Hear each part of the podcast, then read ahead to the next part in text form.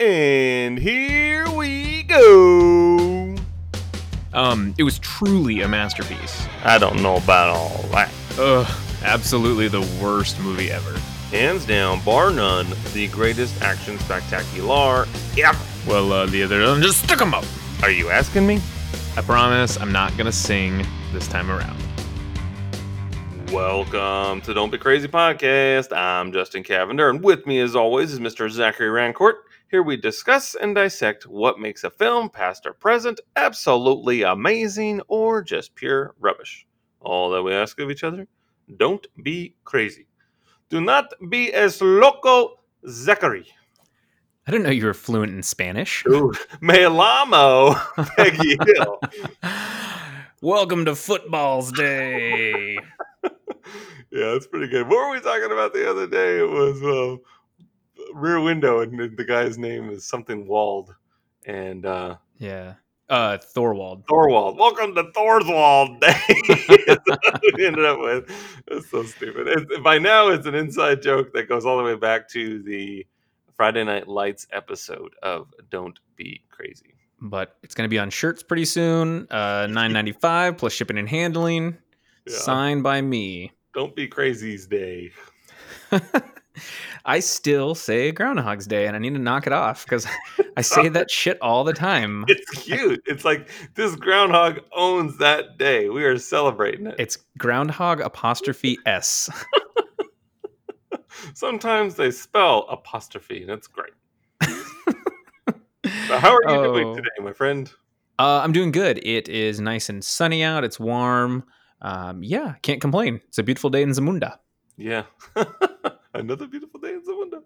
Uh, yeah, same here. It's it's been warm, you know, like 106, 105. That's un- unheard of. Unheard of. It is it is warm. Uh, once like I said before, once it breaks the 110, then it's uh then it's hot.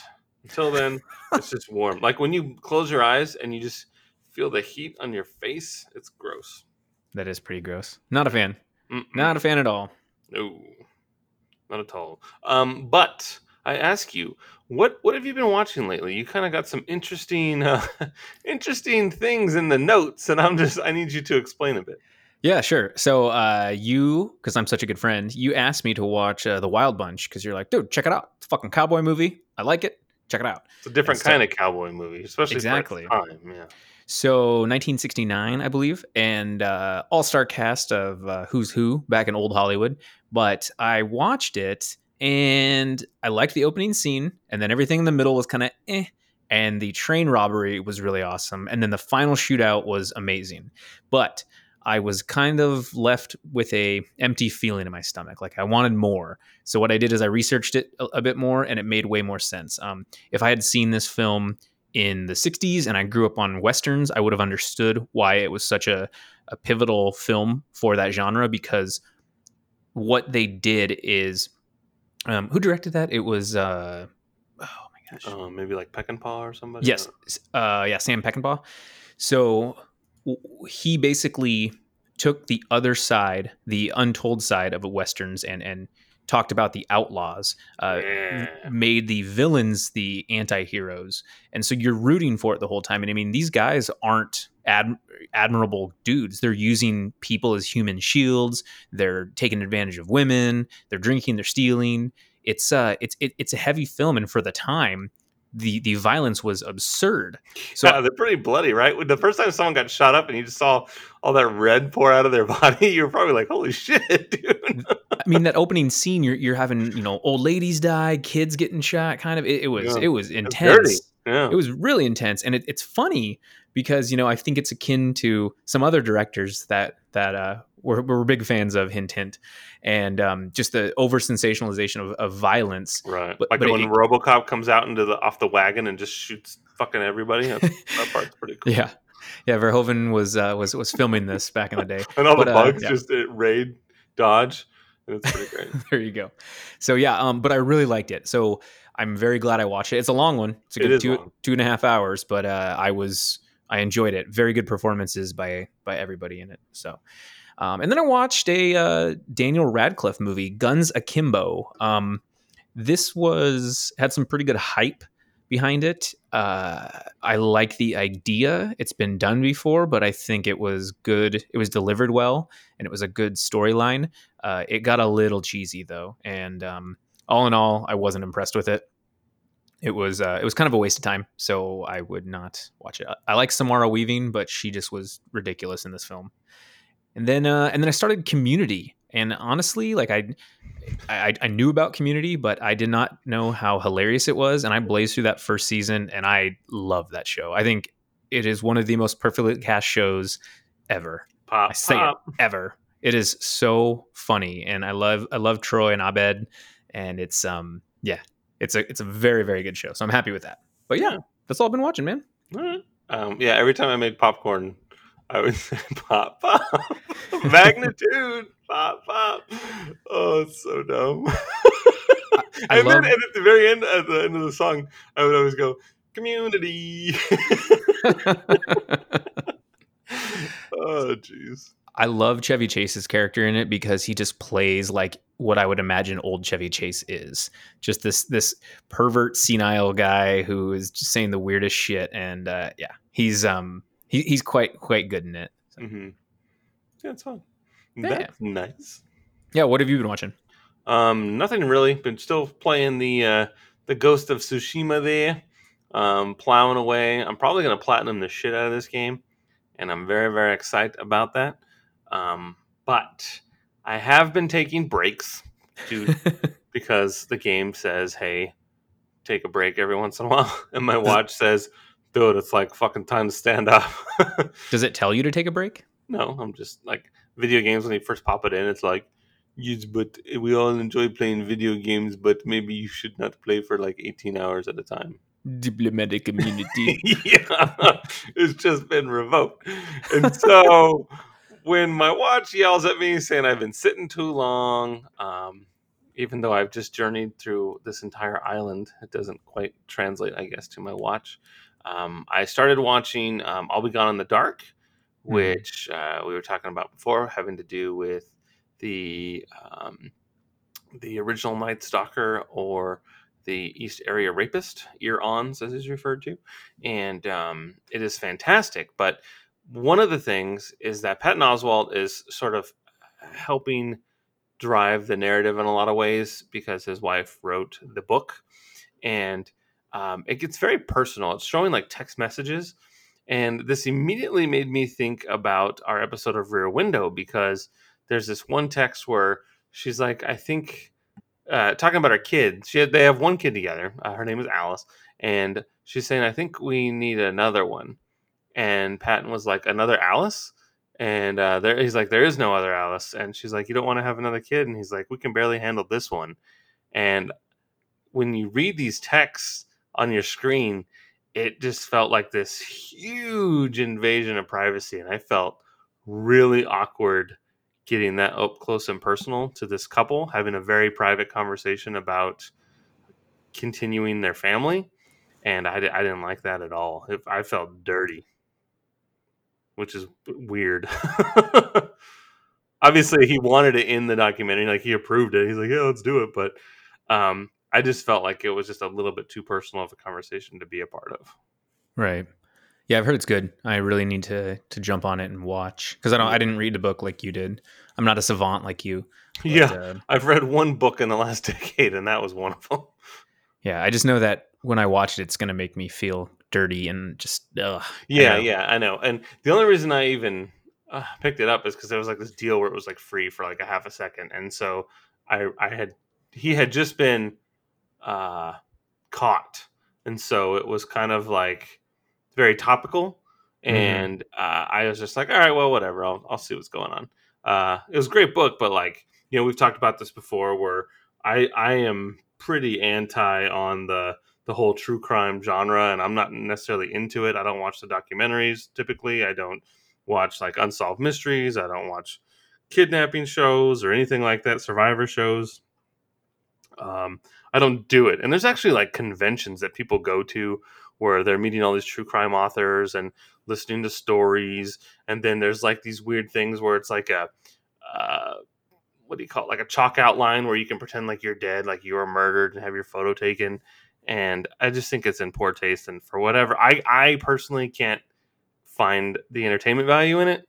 Um, and I think I think this is where like Alex and I just have a fundamental disagreement on on this. You know, she's very interested in it and deep diving and you know trying to put pieces together. And you know, I don't see myself as like a a junior detective or a citizens on patrol type of person to where you know I am not qualified to do any sort of that research and I'm not interested in doing that. I hope they get caught for sure, but I just don't want to relive someone else's nightmare. Yeah. And uh, so the whole it was really hard for me to enjoy this documentary just because I'm thinking about that constantly. And um, I'm glad that it's over. I realized I could have stopped at any point, but I just after having read the book, it seemed like it was appropriate to just give um, give her my my time. And since she dedicated her life to basically helping solve this case, I was like, yeah, whatever. I'll I'll I'll, I'll bite. I'll watch for sure, for sure. And I, I mean, there's something to be said too about HBO because I think that they do such a great job at presenting that hard hitting uh, documentary as opposed to Netflix, which is like churning out as many as they can. Right. And that's not to say Netflix is bad. I just mean that, you know, the typical white lady drinking wine on a Friday night, watching murder mysteries and all that stuff. Yeah, and the whole my, um, my yeah. favorite murder podcast and all that stuff. I mean, Yeah. there's definitely a huge culture and and boom in this genre. I remember when I was in high school, the true crime section was like a sliver in a bookstore. You know, it was like a four Right. foot section, and now it's probably got its whole a whole wing dedicated to it. And Yeah. I just it's off putting to me. uh, as someone that can enjoy violent movies, um, I don't want to be a part of any of it in in real life. Which, uh, for the sake of this particular podcast, uh, we have decided to explore Quentin Tarantino movies, and this format's going to be a little bit different. Uh, normally, we pick one movie and discuss it at great length and have fun questions. But with uh, Tarantino, he has directed 10 films, 10 feature films, all of which uh, you could argue are fantastic. And rather than just settle on one movie, we thought it would be fun to rank his 10 films. Uh, we've also asked some of our, our dear friends, both uh, personal and through social media, to rank their favorite Tarantino films as well. And so, what we're going to do is basically uh, go in chronological order from Reservoir Dogs in 1992 all the way up to Once Upon a Time in Hollywood, which was in 2019. And we're just going to give a brief synopsis about the movie and when we saw it, what we liked about it, and where it ranks on all of our lists. I think it's going to be a lot of fun. Agreed. And I think at the end of the day, what's important to note is that there has to be a last place. And that doesn't mean it's a bad movie. It just means that you just happen to like nine other of his films before it. You know, it's like uh, David likes to equate pizza and Star Wars as like kind of the same thing where um, sure you're you might not have enjoyed it as much as other pizza, but at the end of the day it's pizza, so you're gonna eat it and and like it. you know what I mean? So pizza's pizza. And uh, I think that that's fair with Tarantino films. There's there's nothing wrong with being ranked number 10 on a list of top 10 Tarantino films. hmm Especially if pizza's on a bagel. You can eat pizza anytime. Yeah. oh, pizza in the morning, pizza in the evening, pizza at summertime. Uh, what about second breakfast? Afternoon tea. Right. Now, uh, you made a very remarkable list here of actors that have worked with Tarantino multiple times in his feature films. Do you want to go over that really quick? Yeah, sure. So, I mean, I'm sure, unless you're living under a rock, you have seen or, or know of a Tarantino film. But uh, he does have his uh, his usual suspects uh, that he likes to work with, and these are just uh, actors who um, he he's put in his films, whether it be a major role or a minor role throughout the years. And it's really interesting because there are some who maybe didn't have much of a career, and uh, he skyrocketed them or they were actors who at one point had a great career and then something happened and then he um, gave them a resurgence or, or whatever but then you have people like sam jackson who's the first on our list and he there's a story out that he was asked to audition for Reservoir Dogs, but he didn't know Lawrence Bender or Quentin Tarantino, and so he wasn't interested in uh, auditioning. Well, then he saw Reservoir Dogs, thought it was awesome, and then he's like, "Okay, I'll do Pulp." I mean, he's like, "Yeah, this this guy's got chops." And uh, so number one on our list is Sam Jackson. He's been in seven of Tarantino's films. I think seven out of ten is pretty awesome. Are you got- counting True Romance as one of those? Um, I don't. Oh, I'm sorry. I actually didn't write that. Write it down. I I just I- wrote the numbers down. I was trying to think about it because I, I would Yeah. say uh, just thinking off the top of my head here, it'd be True Romance, even though he's in the movie for like 8 Mhm. seconds.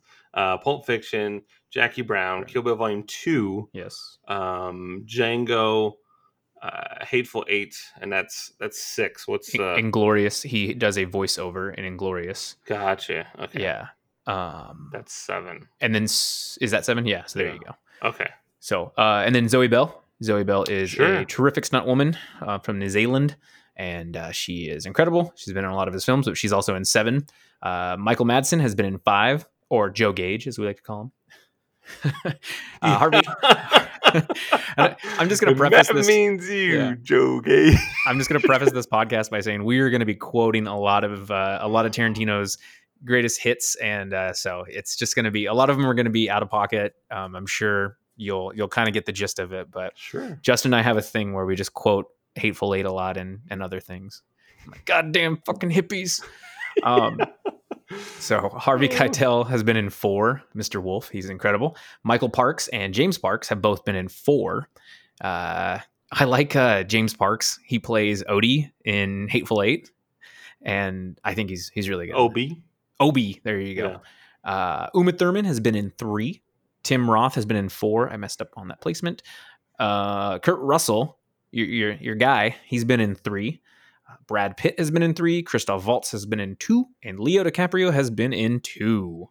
So yeah, he likes uh, he likes the same actors. Um, and then I didn't even list the ones who only had a, a, a one and done with him. But uh, you know, you have your Bruce Willis's, your John Travolta's, uh, your Pam Grier's, all of them. So Right, and you know Bruce Willis was also in uh, Four Rooms in the room that Yeah. Tarantino wrote. okay, there you go. So I mean, That's a twofer. yeah, we and, and, and for the sake of this podcast, we we even expanded it a little bit to times that he was maybe a guest director or writer. So you could technically say Sin City, but he directed like one scene in Sin City, so it's kind of a it's kind of a cop out. But Right. So yeah, we're not going to include. I mean, for the sake of the the top ten, yeah. we mm-hmm. will not be including True Romance, True Romance, which he wrote, or Four Rooms, which he did the one room, right. or the guest director of of Sin City, and you could maybe argue that perhaps he may have did some directing in From Dusk Till Dawn, but he definitely wrote that as well. Yeah, agreed. So it don't count. I mean, can you imagine being George Clooney's brother? That'd be kind of cool. That would be cool. They don't look anything alike, but it's kind of cool that they're brothers. The Gecko brothers. Yeah. Um, but yeah. Um, is there any interesting trivia? You had mentioned some sort of game that you Yeah. wanted to do. I basically found an ultimate Quentin Tarantino quiz, and uh, knowing that you are this this amazing Me- you, you have a memory of like i don't know an elephant you never forget things and so uh, i just want to ask you these questions and what we'll do is it won't give me the answers until the end so we'll go through these real quick uh, i want to get your answers i'm going to lock them in and then at the end of the show i will tell you uh, how many you got right oh, so okay. are you ready I'm ready. Let's do it. Okay. So, which of his screenplays does he consider his most autobiographical? You got Reservoir Dogs, True Romance, Jackie Brown, or Death Proof? I, most autobiographical? I have no idea. True Romance. Okay, picking it, locking it in. I have no idea. yeah, I know. What was the name of his character in Reservoir Dogs? Mr. Brown, Mr. Pink, Mr. White, or Mr. Black? Mr. Brown. Mr. Brown. That's my name. That name again is Mr. Brown. Which Gets actor? in the face? Which actor played Brett in Pulp Fiction? You got Phil LaMarr, Burr Steers, Frank Whaley, or Eric Stoltz? Uh, Frank Whaley. Frank Whaley, locking it in. Uh, as a director, how many film? Uh, they forgot the S. How many films has he collaborated on with Samuel L. Jackson? So this one is weird though. It says three, four, five, or six. So this one is not counting Inglourious Basterds, clearly. but or it might, not, it, might, it might not be counting uh, True Romance either. That's true. That's So true. I got on a collaboration effort. Uh, was five an answer? It was three, four, five, or six. Okay. Well, I'll take the gamble and say I'll say six because Okay. I'm not going to count True Romance. I will count Right. um, Inglourious Oh, here we go. What is Kurt Russell's occupation in Death Proof? Stunt Man. Stuntman Mike. Uh, which of his films won the Oscar for Best Original Screenplay? Kill Bill 1 and 2, Inglourious Basterds and Hateful Eight, Pulp Fiction and Django Unchained, or True Romance and Jackie Brown? That would be uh, Pulp Fiction And Django? and Django. Yeah. Django. Uh, as a struggling actor in the 80s, what sitcom did he appear? Golden Uh, Girls? Golden Girls. Yeah. Oh, nice. Elvis. Yeah. Nice.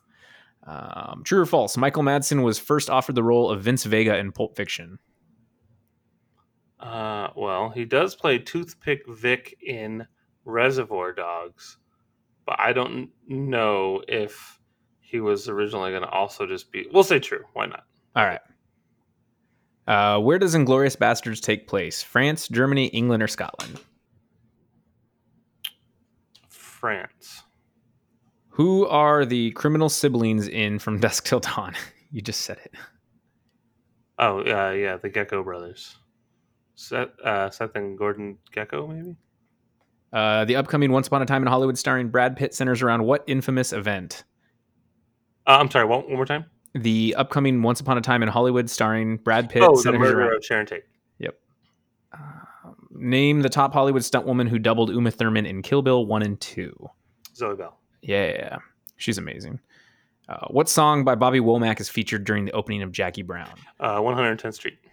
Across 110th Street. Damn, you're so good. I know uh, true, shit. I know the whole song too. true. I know it doesn't surprise me. True or false? Tarantino wrote the original screenplay for Natural Born Killers. he he wrote the story. We'll say true. Okay. Hope this is only. It might be a play on words with that, so I'll just say true. What is the name of his production company? You A got band apart. Yeah. Okay. There we go. God, you're so good. Oh my god. I think I'm just gonna tell you right now. Do you want to know what score you got? Sure. You got hundred percent. Are you serious? You got hundred percent. no way. I guessed Yes. on Yes, you did. Wow. Told you. you closet Tarantino fan, you. I just know shit. I mean, uh, I I'm like Rain Man. If I just hear it or say it, I usually remember. But the um, I wasn't sure if it was trying to be a trick question on some of those, Mhm. like with uh, Michael Madsen and the autobiographical one and right. The Samuel Jackson one.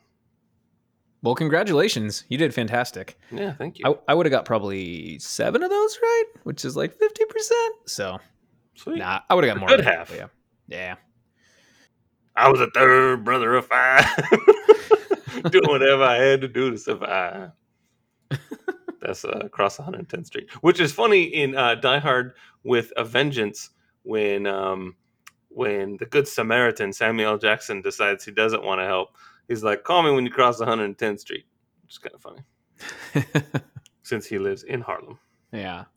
Um, that's all I got. no, there's no joke there. It was just, you know, interesting trivia.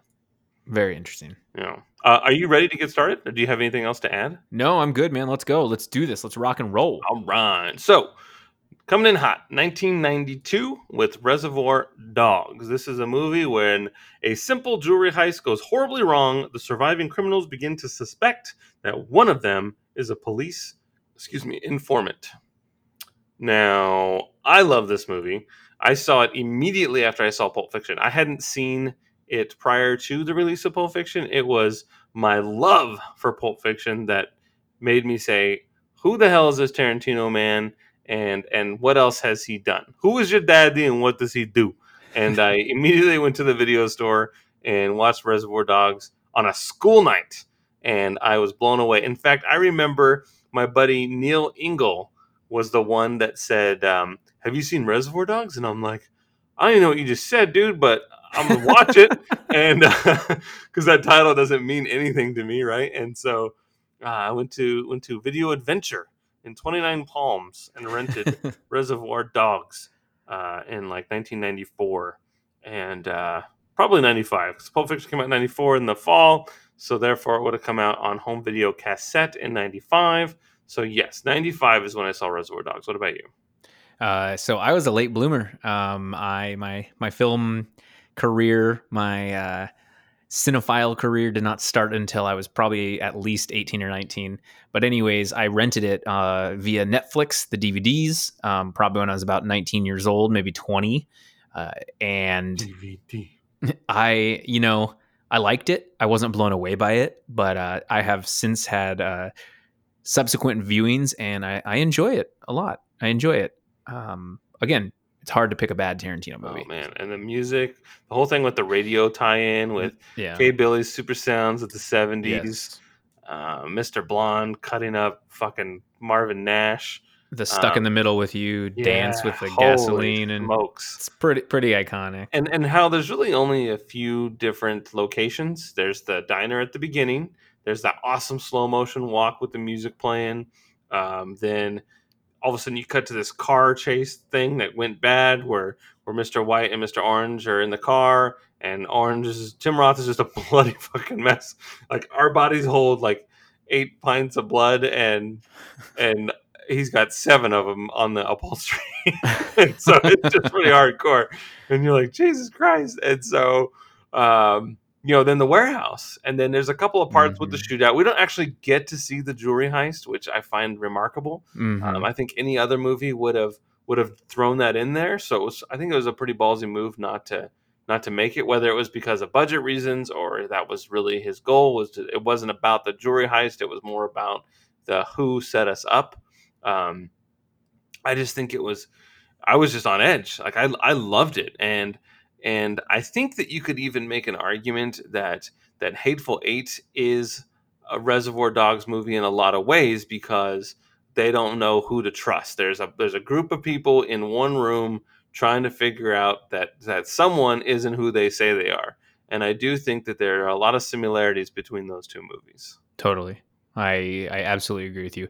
I think Hateful Eight might have been what he wanted to make had he had he had a big budget. But I mean, Reservoir Dogs was an independent film from this up and coming director that no one had heard of really, and um, New Line took a chance on him. You know. Yeah, Miramax. was Miramax. Disney- Was, have- was it have- Miramax? Yeah, it's Miramax. But I It mean, you know, Disney ended up like buying Miramax and they got all kinds of money. But yeah, it was um ultimately it was the uh that one rapist that I don't want to talk about that yeah, that gave him a lot of gave him a lot of uh what do you call it street cred and uh, the ability to just make the movies that he wanted to make that's one thing about tarantino is the movies that he makes are the movies that he wants to make as opposed to some big wig studio guy coming in and saying well change this change this change this change that and then you're good to go yeah. So, where did you rank Reservoir Dogs on your top ten list? uh, reservoir dogs is pretty high for me it is ranked four on my top 10 list Wow. Much love there. Uh, you know, I have it ranked as number nine actually on my list. And I think fine. I credit a lot of that to the fact it just didn't it didn't um resonate. It didn't reservoir as much with me. so uh but I, I- still really liked it. I still appreciate it, but it is number nine on a top ten list that is still great. all right that's not too shabby Yeah. Um, our buddies Dave Edmondson from the Geek Legacy podcast. He actually ranks at number one, which wow. is remarkably high. And then uh, Jeff Muller from uh, Jeff the Mighty Jerd, he puts it at number five, right in the middle, smack dab. Ken Stoltz uh, at Stoltz Ken, he says that uh, it's number six for him. Mhm. And then where does Rob place it? He puts it as number six as well. Okay. And uh, a a little a little caveat to Rob's list. He he doesn't really rank them. He just has like his top tier Tarantino films and then his his middle. But I did go over this list with him and he he approved it. So it is Rob Digifluid approved. Okay. That is interesting. He was afraid to rank it. So pick a favorite. And I'm sorry, did you say Randy had his on here or no? Uh, no. Okay. Mr. Randy Van Dyke did not participate. Um, So- let me check my email because I had told him to email me this Okay. list. And uh, as of right now, at the time of this recording, I have nothing. Let Maybe me he's- down, Randy. He's using Let Netscape to sell to send. Right. Alta Vista. So um, I'd, I'd say it's safe to say that it's uh, it's about right in the middle for most people, except me. Uh, Clark, or I'm sorry, said Clark. Uh, David Edmondson. He put it at number one. Well, he doesn't count. He thinks Michael Bay is better than than uh, Ridley Scott. So that's a that's a debate for another time. But He's not. He's not wrong. All right. Anyways, yeah. Michael Bay invented Aerosmith, and it's great. and Meatloaf. oh, geez. Do you want to do the next one? Heck yeah, moving on. All right, the year was 1994. So Tarantino had some street cred, and so he moved on to another small film that maybe you have heard of uh, Pulp Fiction. Me pull up real quick. So, the lives of two mob hitmen, a boxer, a gangster, and his wife, and a pair of diner bandits intertwine in four tales of violence and redemption. Uh, star-studded cast. Uh, there's probably a good. one, two, three, four, five, six, seven, eight, nine, ten. And There's probably about 12 names you'd recognize from other films. Uh, this movie came out in 1994. Um, 1994. 1994. For all you naughty by nature fans. Naughty by nature. so uh yeah, uh Pulp Fiction, really good film. It's kind of when you think of Tarantino, it's really hard to argue with Pulp Fiction as being like the top. I mean, a lot of people say it's it's number 1 and it's almost sacrilege to not put it at number 1. But the thing about Tarantino is that his fans are so subjective and his mo- his movies are so subjective. Uh, where do you rank Pulp Fiction, Justin? Or what else do you want to add on on Pulp Fiction? Um, yeah, so this is the movie that that made me want to make movies. I watched this and I was like, "Holy smokes, that is a great movie!" I, I remember I was watching with my dad, and uh, I was on the floor for some reason. Uh, I would always have my back up against the sofa, but be sitting on the floor. That's just how I watched movies, and um, we sat there for two hours and change watching this movie. And when it was over, we were just looked at each other like wow that was that was pretty freaking cool you know we didn't pause it once we didn't we didn't do a, have any kind of breaks of any kind it was just from start to finish and we were blown away and and it's it was i remember watching it on a sunday actually because i had i had school the next day and uh you know we started at like i don't know eight o'clock at night so it was like almost 10 30 but i mean i'm in high school and it's not that it was like up late or anything but it was just weird for a sunday night movie to be Right. Pulp Fiction, right? And uh, you know, my sister had seen it at the drive-in uh, a couple months prior, and, and she really liked it. So I remember her feedback was was very positive. She's like, "Justin, you'll love this movie," and uh, sure enough, she was 100 percent correct.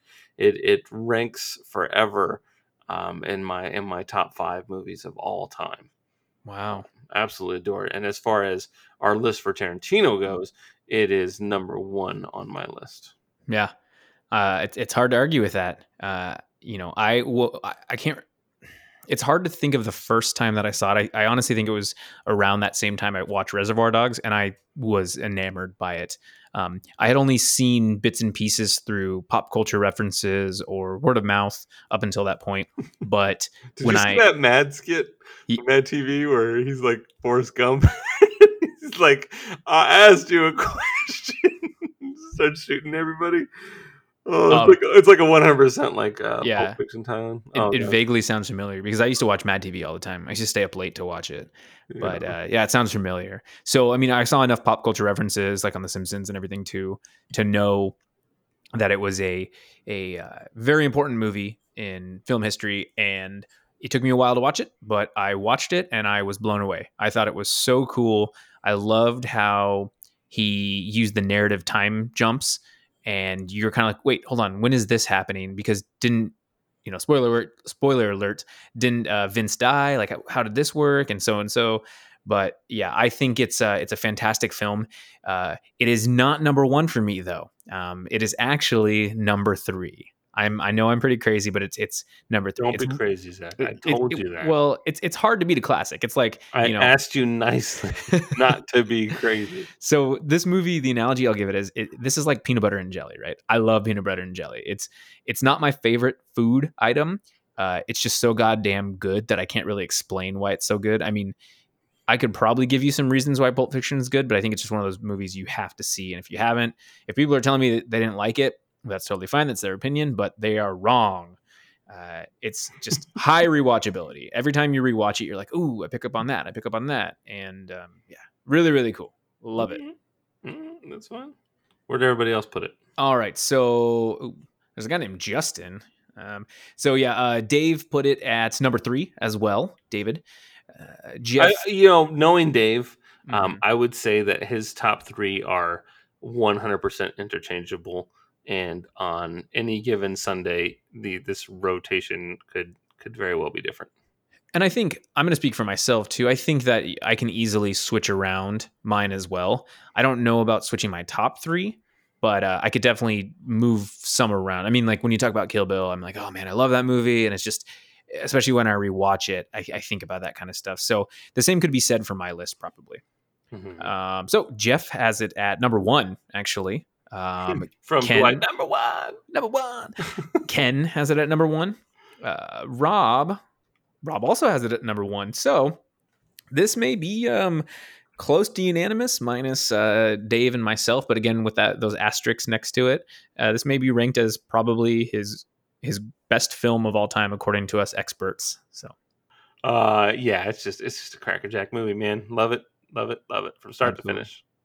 Yeah, like even like the beginning when they're when, um, you know, Vince and Jules are in the car talking about Royale with cheese, and then walking all the way through the apartment building. It's not quite ready to knock on the door yet, so they hang back. It's a very long shot, right? And then Mhm. uh, they finally go in, and then it's just business, and it's scary. Samuel Jackson shoots a dude on the couch. He threatens another guy.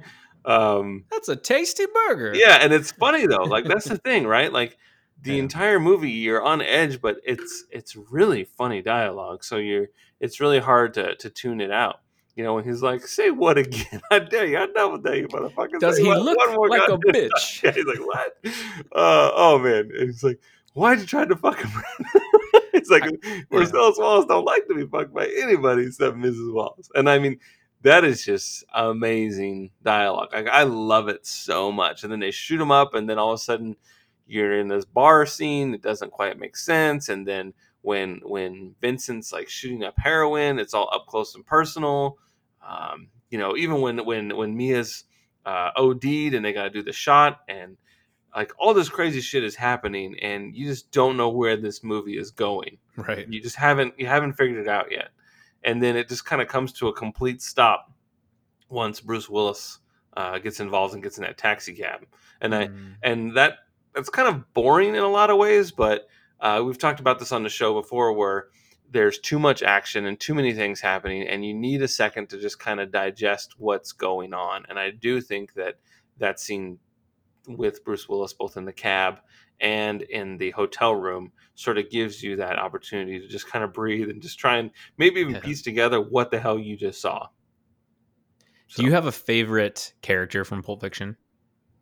from pulp fiction Yeah. Uh, yeah, I mean, I would. s- Well, I mean, I think Vince and Jules are probably my my favorites.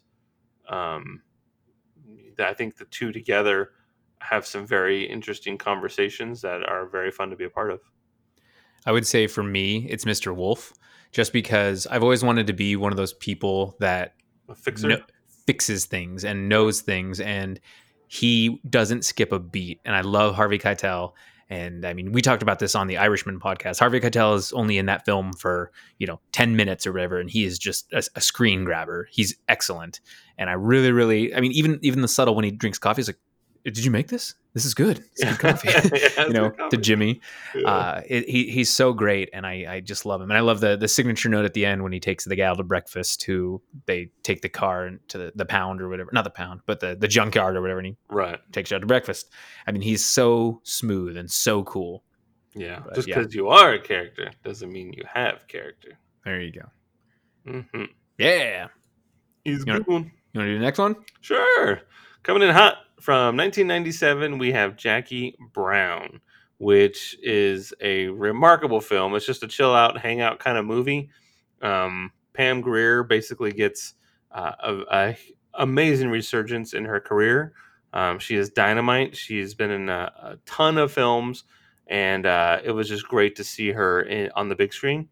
Um, this is the basically a middle-aged woman finds herself in the middle of a huge conflict that will either make her a profit or cost her her life, based on the book Rum Punch by Elmore Leonard. So this is uh, an adapted screenplay. But again, another remarkable cast. You had Pam Grier, Samuel Jackson, Robert Forster, Bridget Fonda, Michael Keaton, which um, he was kind of all over the place in the Yeah. 90s. You know, he was Batman and it was great. And then kind of went away for a little while. And then all of a sudden he's in this and he's just a badass. You know, he's just, he plays a really cool dude. And um, I I just, I like that guy a lot. And I think you mentioned Michael Bowen before in uh, cast people, returning cast members. Did you mention Michael Bowen? Uh, I did Michael Park. Oh, okay. Uh, he's in a couple of his movies too. He's Mhm. also Buck. He's in Yes. this, and he likes, you know, Yeah. Yeah. so there's that. But anyway, this movie is a total hangout movie. De Niro and Samuel Jackson are awesome. Mhm. Um, you know, Pam Grier is just delightful, and even Robert Forster, that dude, uh, he played Max Cherry, the bail bondsman, and um, and he was great. And he actually just passed away um, uh, just under a year ago. It was October of last year. Mhm. So it's really sad, but Mhm. um, really cool music. Uh, really uh, sort of exposed you to this 1970s era of music with, um, you know, it kind of reminded me of Shaft in a lot of ways, you know. But yeah, I, I remember seeing it in theater, and uh, this couple in front of me just thought the movie was so funny, and they were laughing at everything, and and her giggle was so funny that it was like infectious and so i was laughing at everything and so even though this movie is a very uh, slow burn you know a- Mhm. kind of a, a lot to take in there's a lot of setup a lot of build up but because she was laughing at every goddamn line it just made me feel good it was so funny because i was like i remember thinking like man i really like that movie my buddy um, brian gregory he was like what the fuck was that? I'm like, what are you talking about? That movie was awesome. And then I actually saw it twice in the theater. I liked it so much. Um, I probably saw it when I was doing that Tarantino kick, so I was probably about 22, maybe. Uh, I really liked it. Vente dos. Yeah, I really liked it. Um, I have only seen it once though. Uh, that's not very fair for how I ranked it because I should probably. I mean, it, it, it matches up to how I ranked it, but I, I, I think I need to give this one a rewatch. I believe it's on Netflix too, so Yeah. I definitely need to give it another try. I remember Sam Jackson being so good in it. Yeah, Uh, he was- Ordell Robbie. yeah, he was a great he was a great villain, and uh, I love Pam Grier. I mean, the first thing I saw Pam Grier in was Mars Attacks of, of all things, oh yeah, and yeah, yeah. and then I knew about her uh, black blaxploitation era of films, and Yeah. so um, it was it was cool to see her back in action, and she's so good in this movie, so so good. She's great. Yeah, um, like her a lot. I I ranked I ranked it as number ten on my list actually, and Okay. that's that's because I had only seen it that one time. Uh, so like I said, not super fair. I should give it another another go, but um, as of right now, it is number ten for me. What about you? Uh, I have it at nine, uh, but I think my my entire uh, bottom five can probably, like Dave, shift around. Just once I watch one of these movies, then it immediately gets bumped up. You know. Right. Um, but I have it at nine. But again, that's not a bad thing. Uh, it's still top ten. Like I mean, Yeah. I love the movie. I know every song that's in it. Um, there's a lot. Of the the the camera work and it's really interesting because a lot of times it's just standing still, and the actors are just kind of working around the camera. And uh, it's definitely a hangout movie. And um, you know, you got to be in a certain mood for it. But I do think that the the dialogue drives that pretty well. And Pam Grier Totally. is great. And Uh, Tarantino's so good at dialogue. Like he's so good at writing dialogue. Right. I remember the trailer. Um, it was like Pamela Grier is, and then she's pressing the button to say who she is at the door. she's like Jackie Brown. It was great. um, Dave Edmondson, he actually ranks it at number two on his list. Loves that Jackie Brown. Um, our buddy uh, Jeff Muller from The Mighty Jerd, he puts it at ten. Uh, I guess that would be ten. Yeah, it says Not. I mean number nine because I thought we were moving them all up because he put From Dusk Till Dawn. Oh, that's two. right. That's right. Uh, nine. Yeah. Let's, Yeah, Let's nix that. he puts it at nine. I'll, I'll change that right now. No, that's fine. Um, and then our buddy Ken Stoltz, he puts Jackie Brown at um, number two. So he's like Dave. He likes this uh, a lot. It's very high on his list. Um, and then Rob, he gives Jackie Brown a seven. So it's up there. It's up there for for most people. Yeah. So I, I think this is one of those ones where it's either uh, really high on your list uh, in the in the top three or top two, or it's in the bottom two. It's uh it's not quite a love or hate it because I definitely enjoy it. It's just when it's such a nice fun list of movies. It's hard to it's hard to rank these ones. Absolutely. Yeah. All right. Uh, all right. So um, I'm just going to do both of these because, yeah, and we can split them both. But uh, in 2003 and 2004, we have Kill Bill Volume 1 and then the uh, highly anticipated follow up sequel, Kill Bill Volume 2. I wouldn't even call it a sequel, I would call it the second part of said film, of the amazing revenge film. Uh, I was, uh, let me read a quick synopsis for Kill Bill Volume 1. After awakening from a four year coma, a former assassin wreaks vengeance on the team of assassins who betrayed her. And then, spoiler alert, in number two, the bride continues her quest of vengeance against her former boss and lover Bill, the reclusive bouncer Bud, and the treacherous one eyed Elle. So, Kill Bill 2003 2004. I probably saw it in 2005. Uh, so I was a senior in high school and I loved it. Um, I was a big fan of violence. Uh, that sounds really bad, but uh, I thought it was ridiculous, over the top. I mean, when she's killing the crazy 88s and all the blood is just splattering everywhere. Kill I, 88 guys. I- I thought it was one of the coolest fight scenes I've ever seen in my life. It still holds up as one of the coolest fight scenes I've ever seen in my life. Sure. And I love everything about Kill Bill. I love the music. I love uh, the aesthetic of it. I love that w- during that crazy 88 scene, and this is a fun fact, uh, he had to shoot that in black and white because the MPAA was like, you can't do this scene. It's too violent. He's like, okay, I'll just make it black and white because that way you can't, it doesn't look like blood. It's just Right. stuff, stuff squirting out of him, you know? yeah. It's funfetti, funfetti cake. It was but- pretty liquidy for sure. Yeah. It was uh, pretty ridiculous, but I love it. I think Uma Thurman is such a gem in this film. And this was this was kind of a I don't, I don't want to say a comeback for her, but she had kind of a dry spell there for a little bit. And this was one of those ones that really kind of elevated her. Mhm. So I, I, I thoroughly enjoyed uh, both Kill Bills. What about you? When did you see these movies? I saw them both in theater on opening day, and I saw both of them twice in the theater. What theater were you at? Uh, first time I saw it, I was at the Fullerton AMC 20. And the second time I saw it was at some rando theater in a huge mall in Phoenix, Arizona. Nice. Yeah. Phoenix. Rise Yeah. of the Phoenix. Went for a NASCAR race of all things. And uh, true story. Car handle and, real uh, good. Real good. yeah. Um, yeah. So I was waiting on my airplane and I had time. So I went to the motion picture show, checked it out again. Um, and then Kill Bill Volume 2, I I love that movie. I think it's so fun. When she's getting buried alive, that is like one of the most intense things ever. And uh, just I, hate, I hated that part so much. hearing Oh. the, the rocks and the Yeah. dirt hitting the the wood, the pine. Um, fuck me, man. That I just remember being uh, just getting chills. I thought that was so intense. I I'm in this big room and I felt so claustrophobic, and uh, not too many things have ever done that to me. I the only the only times I've ever really felt claustrophobic was was um, uh, I would say that movie and then playing something like Bioshock. Um, I felt very claustrophobic in that video game. Would you kindly? Exactly. um, but just the beginning of Kill Bill, I remember thinking was just so badass, where she's all bloody mess and she gets shot in the face, and um, and then when when two comes out and it goes back to that event, and we get to see the the wedding, and it wasn't really a wedding; it was a, re- a dress rehearsal. Right. Was really great. And then there's Sam Jackson. You know, as Rufus. I was a drill. I was a drifter. I was a coaster. I was part of the gang. I was in the Bar-Kays that came through Texas. I played with them, and uh, I just I love that. Um, as as someone that enjoys the coasters and Kool and the Gang, uh, I really appreciated that dialogue. um, but from this is interesting because uh, some people really love the first one and can't stand the second one. Some people really love the second one and think that the volume one is is okay. Um, so I was definitely interested to see where people rank these on their list.